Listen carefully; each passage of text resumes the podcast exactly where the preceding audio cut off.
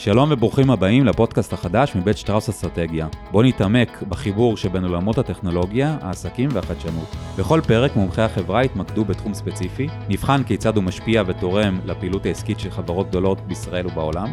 נדבר גם על טכנולוגיות חדשות, על תהליכי עבודה ואימוץ של חדשנות ויזמות בתוך ארגונים.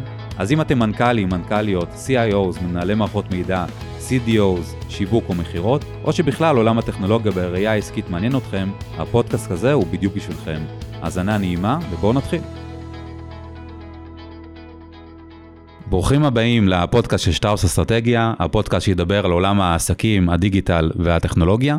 ואני מאוד שמח לפתוח את הסדרה שלנו עם פרק ראשון שבו מתארחים אצלנו כאן אבנר שטראוס, יושב ראש משותף, וסמדר רוז, מנכ"לית שטראוס אסטרטגיה. איזה כיף שאתם פה. כיף גם לנו. מאוד גם. מתרגש מאוד.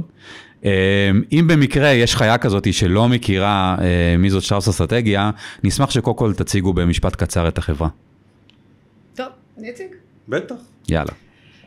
שטראוס אסטרטגיה, אה, אני אוהבת להציג אותנו כחברת ייעוץ ויישום של פרויקטים עסקיים וטכנולוגיים אסטרטגיים, חברת בוטיק. אה, אבנר אה, היקר פה שיושב לצידי, הקים אותה ביחד עם אה, סיוון שטראוס, אשתו, לפני 25 שנה כבר?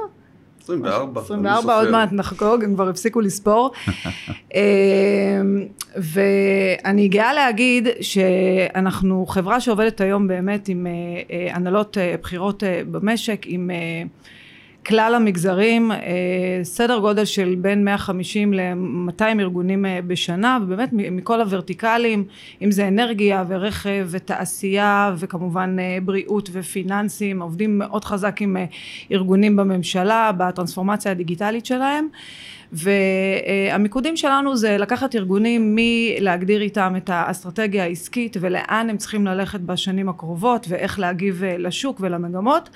ויותר חשוב מזה לאיך עושים את זה. וכשמסתכלים על האיך עושים את זה זה מי באמת לחשוב על היוזמות העסקיות על המיקודים העסקיים לתרגם אותם לאיך אנחנו באמצעות דיגיטל שדיגיטל אגב זה גם החוצה ללקוחות שלנו איך אנחנו אה, הרבה יותר פרסונליים הרבה יותר מדויקים איך אנחנו מגדילים בעצם את המכירות שלנו באמצעות הסתכלות החוצה יותר מדויקת אבל דיגיטל שזה ההארדקור הפנימי זה, זה, זה כל העולם הזה של אה, מצוינות תפעולית ואיך עושים את הטרנספורמציה הדיגיטלית הפנים ארגונית בשביל שארגון יהיה הרבה הרבה יותר אה, מהיר ומאיץ. לצד הדיגיטל זה עולם הדאטה, איך אנחנו לוקחים את הנכס האדיר הזה שיש היום בכל ארגון ובאמת עושים איתו קפיצת מדרגה עסקית, זאת אומרת זה לא Buzzword, פעם, אתה יודע, לפני כמה שנים זה באמת כולם אמרו דאטה, דאטה, כן, אני רוצה להיות data driven organization אפשר להגיד היום שהרבה ארגונים נערכו לשם, אה, הרבה ארגונים מוכנים לזה טכנולוגית, הרבה ארגונים איכשהו מוכנים לזה ברמה התפעולית, אבל עוד הרבה לא באמת יודעים איך לעשות את זה נכון, אז אנחנו עובדים איתם באמת מהעסקי ועד באמת אה, תכלס איך ליישם את זה, וכל העולם הטכנולוגי, משם אגב שטראוס צמחה לפני 25 אה, שנים, אבל ובסוף הכל זה מסתכם בטכנולוגיה, זה הכל הרי תהליכים, אנשים וטכנולוגיה. אני גאה היום להגיד שבחברה יש שלוש זרועות זרועות, זרוע הייעוץ שהיא הזרוע הליבה, יש את X-Labs שאני בטוחה... יש פרק נפרד ואנחנו נתעמק נכון, ספציפית ב X-Labs. בטוחה שכולם גם שמעו על הזרוע הזאת, היא עושה הרבה מאוד אה, כן, רעש ברשתות, היא, כן, אה, כבר אני חושבת שלמעלה מ-250 מנהלים, יותר כבר יותר אפילו, יותר מ-250, כן, אה, עברו בתוכנית הזאת שנקראת X-Labs, ועדיף שיקשיבו לפודקאסט של ליאור ישראל שמוביל אותה, איש מאוד מיוחד אגב, ויש את טקטו, שטקטו זה בעצם זרוע היישום והפיתוח שלנו, שהקמנו אותה לפני שנה, אה, שנה וחצי. וחצי, ובאמת זה הגיע מהצורך של ארגונים שבאו ואמרו, אה, שטראוס אסטרטגיה, אתם עושים עבודה מדהימה, אתם מגדירים איתנו לאן, אתם אומרים לנו איך, בונים לנו מפת דרכים, בואו גם תעשו בוא את זה בפועל, כן. כאילו. אז זה אנחנו, זה שטראוס אסטרטגיה, אה, יש היום בחברה סדר גודל של 100 מומחים, אני מאוד גאה להוביל את החברה הזאת ביחד עם ה... גם עם... אה, מובילה אותה מדהים. הבעלים והיו"רים שלי המדהימים וגם אה, עם המומחים שלנו. אה, אז רגע, ככה. את אומרת בעצם החיבור בין האסטרטגיה ליישום הפרקטי הטכנולוגי, העסקי עם החיבור הטכנולוגי, מי בעצם, למי אתם פונים בתוך הארגונים? כי גם זה קצת השתנה בשנים האחרונות. נכון. מי הקהל שלכם? תראה, הקהל זה מי המנכ"לים, אוקיי. כי בסוף כשאתה מסתכל עסקית לאן הולכים, זה, זה תמיד אה, מה, מהמנכ"לים, וזה כל ההנהלות. זה אגב, זה C-Level וגם מי שמתחת. אוקיי. זה כל מי שבעצם יכול לקחת את הארגון ולהוביל אותו קדימה. זה עבודה עם ה-CIOים מאוד אדוקה. זה עבודה עם ה-CDOים שזה D גם לדיגיטל וגם כן. לדאטה, וזה גם עם היחידות העסקיות, הליבה. ה- אמ, זה, זה, ו, ו, ותמיד אני גם מאמינה בסוף שאתה צריך לעבוד עם אלה שעושים את העבודה בפועל עם הידיים למטה, זה לא מספיק להישאר ברמת לגמרי. ההנהלות. מאוד חשוב. אה, אחלה. אבנר, שאלה, אנחנו עוד רגע מסיימים בעצם את אה, 2023, מסתכלים עם הפנים לשנה החדשה. מה בעצם, אנחנו כמובן גם נמצאים אה, באיזושהי מציאות כרגע מאוד אה, מאתגרת וייחודית. אה, מה בעצם המיקודים העסקיים כמו שאתה רואה את זה? בכוונה אני שואל גם את ה...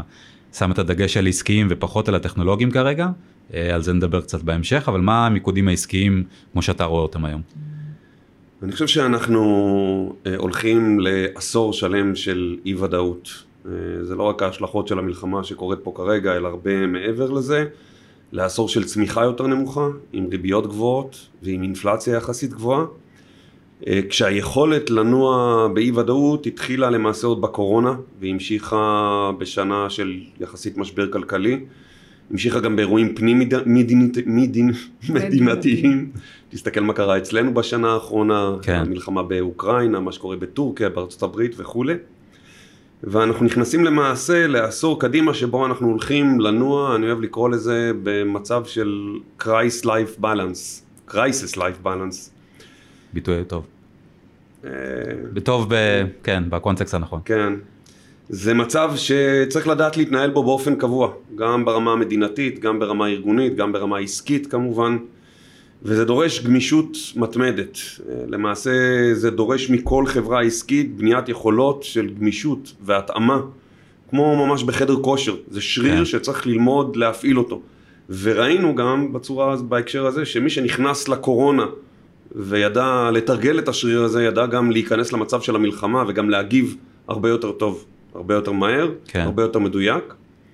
אני חושב שעובדה שחברות שלמדו ועשו את זה בקורונה, אה, הגיעו למלחמה והגיבו למלחמה הרבה יותר טוב, בהיבט של רציפות תפקודית ובעוד הרבה היבטים אחרים. כלומר, משבר, אפרופו crisis life balance, הוא ה-state of mind הקבוע, וארגונים צריכים להתאים את זה, להיות מותאמים לזה למצב של חוסר ודאות לאורך זמן, וזה מתיש. אוקיי, סופר מעניין. מה אתה אומר לקראת אה, 2024? זאת אומרת, מה המיקודים הספציפיים השנה?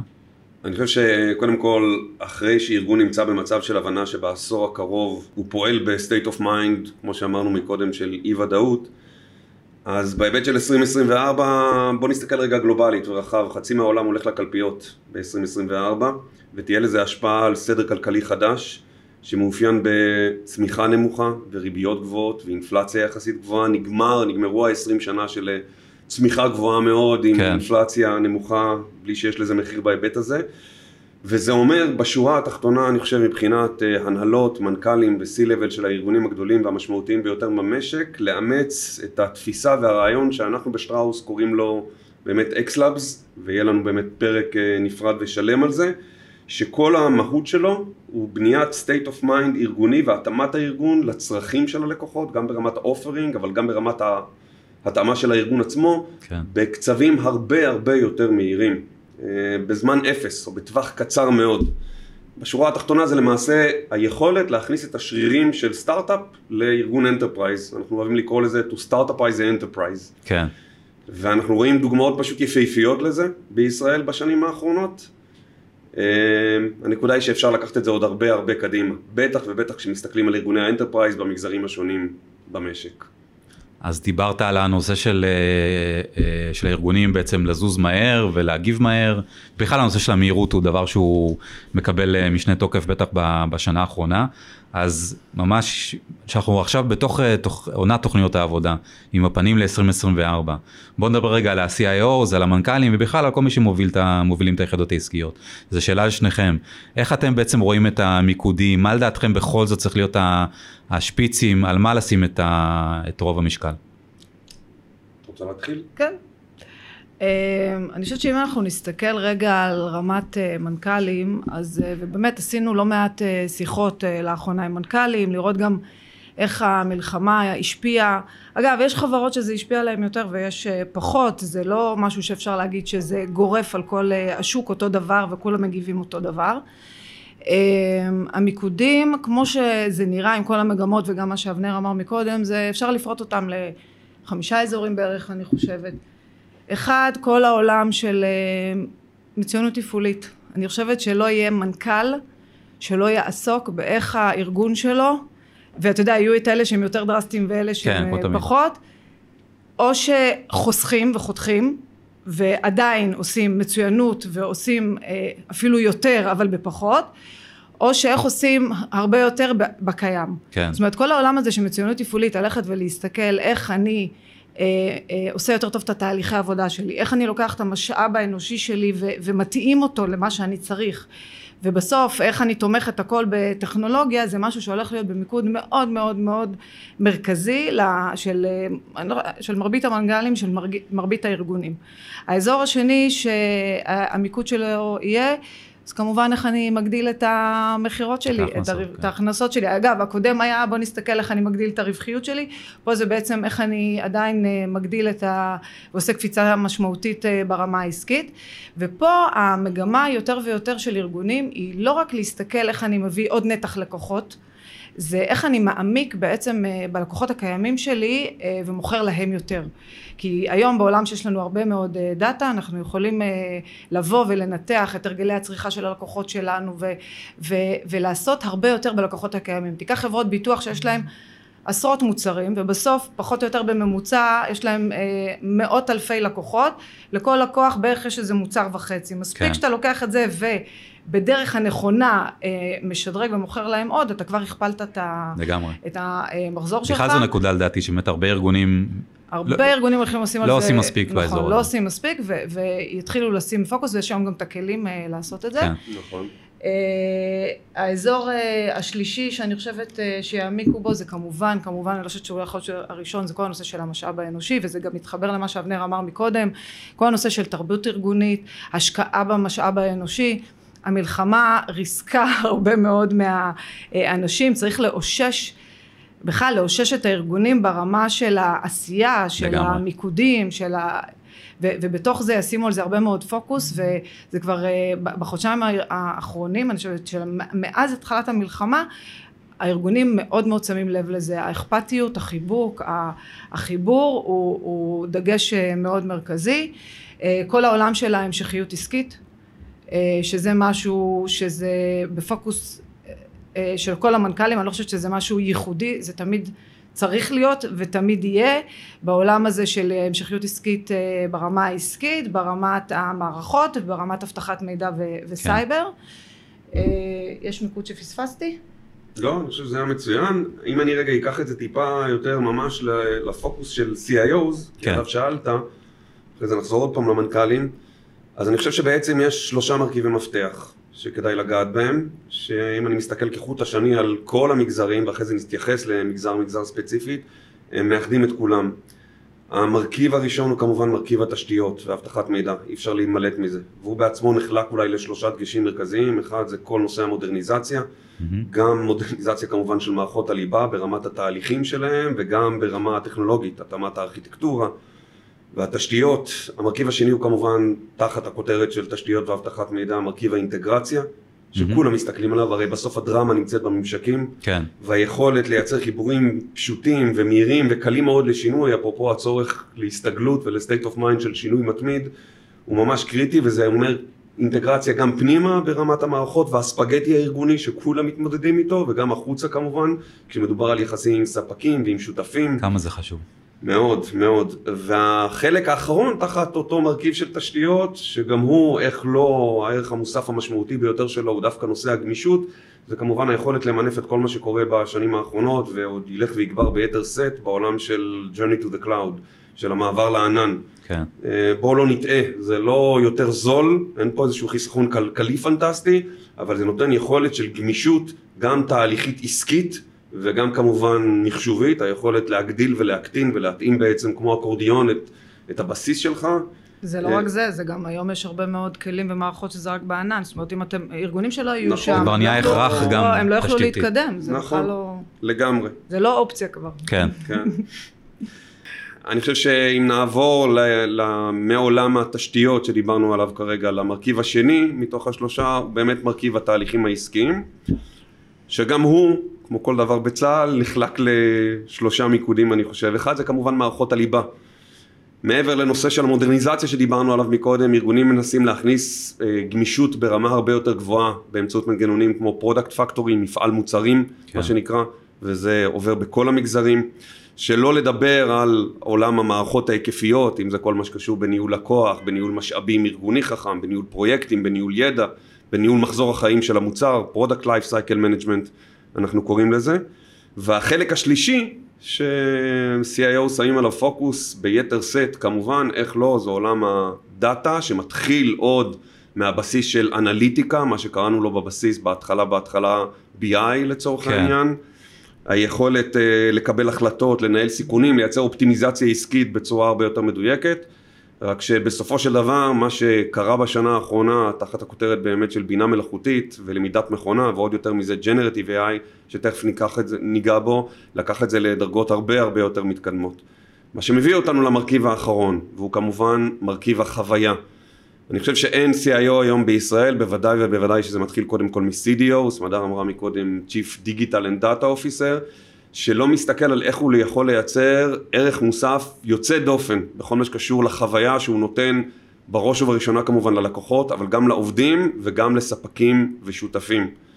וזה מתחיל קודם כל כמובן מנושא הפרסונליזציה.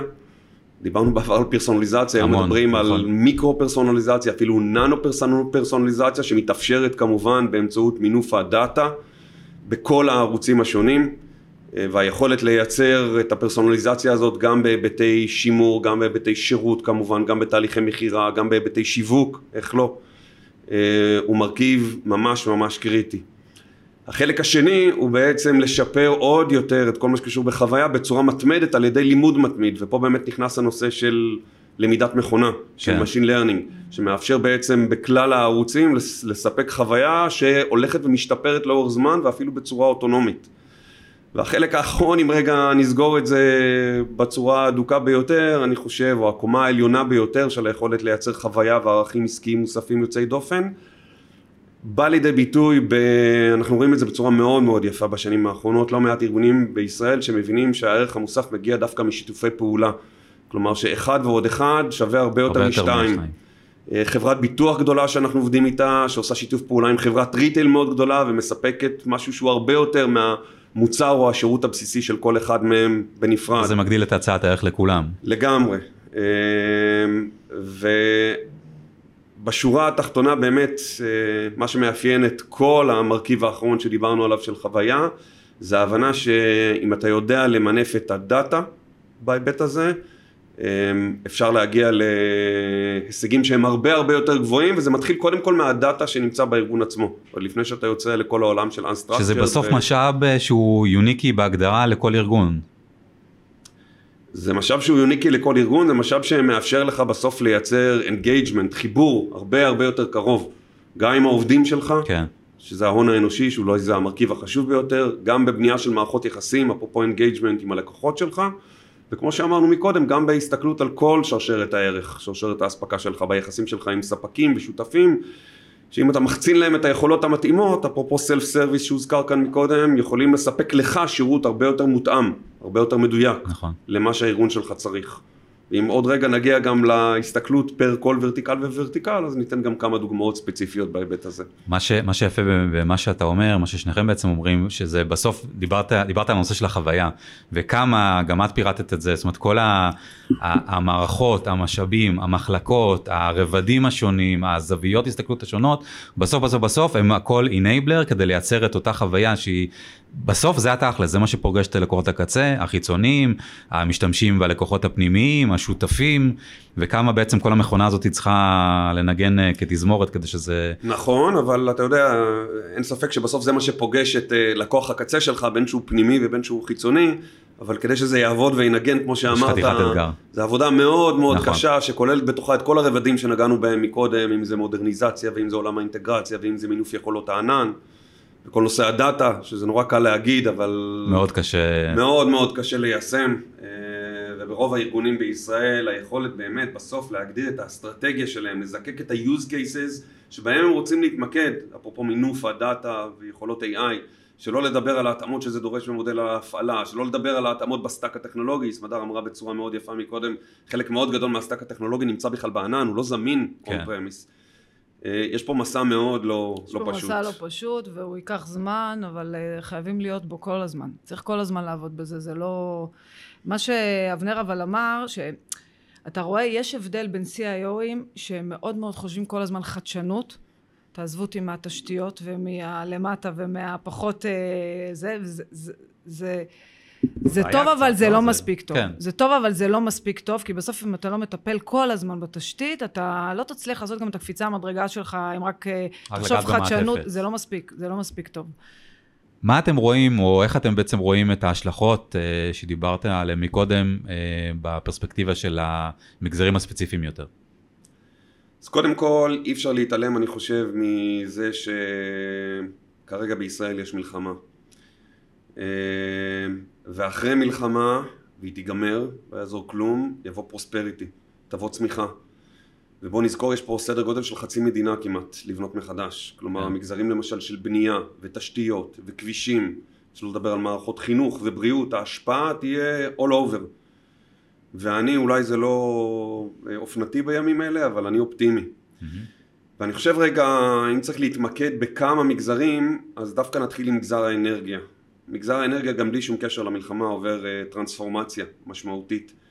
והוא ימשיך בצמיחה גבוהה גם בהשקעות בו, אה, בתחום האנרגיה המתחדשת בוודאי ובוודאי, וגם בהיבט של עצמאות וגמישות אנרגטית, שכל כך הרבה חברות וארגונים מנסים להשיג, ובצדק, ויש פה הרבה מאוד התפתחויות. אני חושב שמגזר שני ששווה לשים עליו את הפוקוס, ואין ספק, אפרופו פרוספריטי שיקבל הרבה מאוד תקציבים, הוא מגזר הבריאות, שגם פה, עוד בלי שום קשר למלחמה, יש שינוי וטרנספורמציה עסקית, דיגיטלית, טכנולוגית, מאוד מאוד ברורה, שקורית גם בעולם וגם בישראל בשנים האחרונות. פה ללא צל, צל של ספק, המגמה של מינוף הדאטה ויכולות ה-AI, גם בקשר עם הלקוחות, בכל מה שקשור לעולם ה-customer facing של ארגוני הבריאות, וגם בקשר של מצוינות תפעולית ואופטימיזציה של תה- תהליכי ה-back office, תהליכי הליבה של הארגונים האלה, יעבור שינוי עצום והתקציבים ילכו לשם. מרתק, יפה. תחום מרתק בעיניי. כן. מגזר נוסף ששווה לשים עליו את הדגש ולהסתכל עליו הוא מגזר הרכב והתחבורה. למרות המכה שהוא ספג, הוא התאושש ובגדול, כי הצורך קיים והוא רק ילך ויגבר. הוא כמובן יושפע מעליית מחירי התובלה, ונמשיך גם פה לראות ארגונים וחברות, אה, גם ארגונים בתחום של שירותי תחבורה, ובוודאי חברות הרכב, שמצליחים לייצר פתרונות חכמים מאוד, מבוססי דאטה, ואיך לא, גם עולם ה-AI. מרבית אבל חברות הרכב היום, היבואנים, הם לא רואות את עצמם כחברות אה, יבואני רכב, הם רואות את עצמם כחברות שירותים. מנסות גם פה לתת אה, מענה הוליסטי שלם ללקוחות. אם אנחנו מסתכלים רגע על ארגוני הרכב אגב, אז אה, צריך לשים לב שהם כבר לא רואים את עצמם כחברות או קבוצה של יבואני רכב, הם רואים את עצמם כ- כחברות שירותים. אפילו אם ניקח את UMI, אני ב-2022 לדעתי, הם קנו את אה, אופיס דיפו. הם אה, רוצים לתת מענה שלם ללקוחות שלהם, אם תיקח את, אה, את, את, את, את המיקוד באזורים של רכבי שטח למשל, הם מנסים לתת אה, מענה שלם מעבר לנושא של אה, קח תקנה את הרכב, זה אפרופו קבוצות, החוויה שדיברנו מקודם. כן, זה כן. אפילו, זה קבוצות שטח, איך נוסעים ביחד, מתארגנים לטיולים ביחד, זה לתת את הכל מגזיות ואוהלים ו- וכולי וכו'. זה, זה כל ההסתכלות הזאת כחברות שירותים, הסתכלות על החו... החוויה ההוליסטית השלמה. לגמרי. אני חושב שמגזר נוסף, ששוב בוא לא נהיה אופטימי מדי, אין ספק שיש מגזרים שהושפעו לרעה, אבל כן. אם אני מסתכל על עוד עולם אה, שאני מאוד מאוד אופטימי לגביו, אה, הוא עבר קשיים לא פשוטים בישראל בכלל, זה כמובן מגזר התעשייה היצרנית. עכשיו להגזי- להגיד תעשייה יצרנית זה קצת כותרת גבוהה מדי, צריך להתייחס לכותרות משנה, ואין ספק שיש פה הבדל משמעותי בין למשל המגזר של חברות התעשייה הביטחונית, כמו רפאל ואלביט מערכות ותעשייה אווירית ויש פה עוד רשימה ארוכה שיזכו וכבר זוכים לעדנה ולפרוספריטי לא קטן, לבין חברות אחרות בעולם הזה, אבל חד משמעית העולם של אה, מגזר התעשייה, בטח ובטח בהסתכלות על המינוף של מה שקשור בתעשייה 4.0 או 5.0 בכל מה שקשור למצוינות תפעולית ולהעמקת מערכות היחסים שלהם בין שהם עובדים B2B או B2C או B2B2C עם כל עולם הלקוחות שלהם הולך לכיוון מאוד מאוד מעניין mm-hmm. ויפה וחדשני והחדשנות דווקא במגזר הזה מפתיעה אותנו כל פעם מחדש ויש פה עשרות דוגמאות. מאוד מעניין לי לראות אה, את 2024, לאן היא תתפתח. אני חייב להגיד שני דברים. קודם כל, אמ, דיברתם גם בהתחלה של הפרק הזה על הנושא של המהירות והקצב. נראה שזה רק עוד יותר uh, מתחזק ומקבל... זה לא רק מהירות וקצב, זה ממש state of mind קבוע כן. של הבנה שאי ודאות היא רק תלך ותגבר. כן, וצריך... לא סתם קראנו לזה crisis life balance. כן. זה הבלנס שצריך ללמוד לחיות בו באופן קבוע. אז עם אותה רמה של אי ודאות שהולכת אה, ומתחזקת, או לפחות הצורך שלנו לדעת להתמודד איתה, אה, קודם כל אני רוצה להודות לכם מאוד, היה לי ממש ממש לארח אתכם ו- ולשמוע מכם את ה...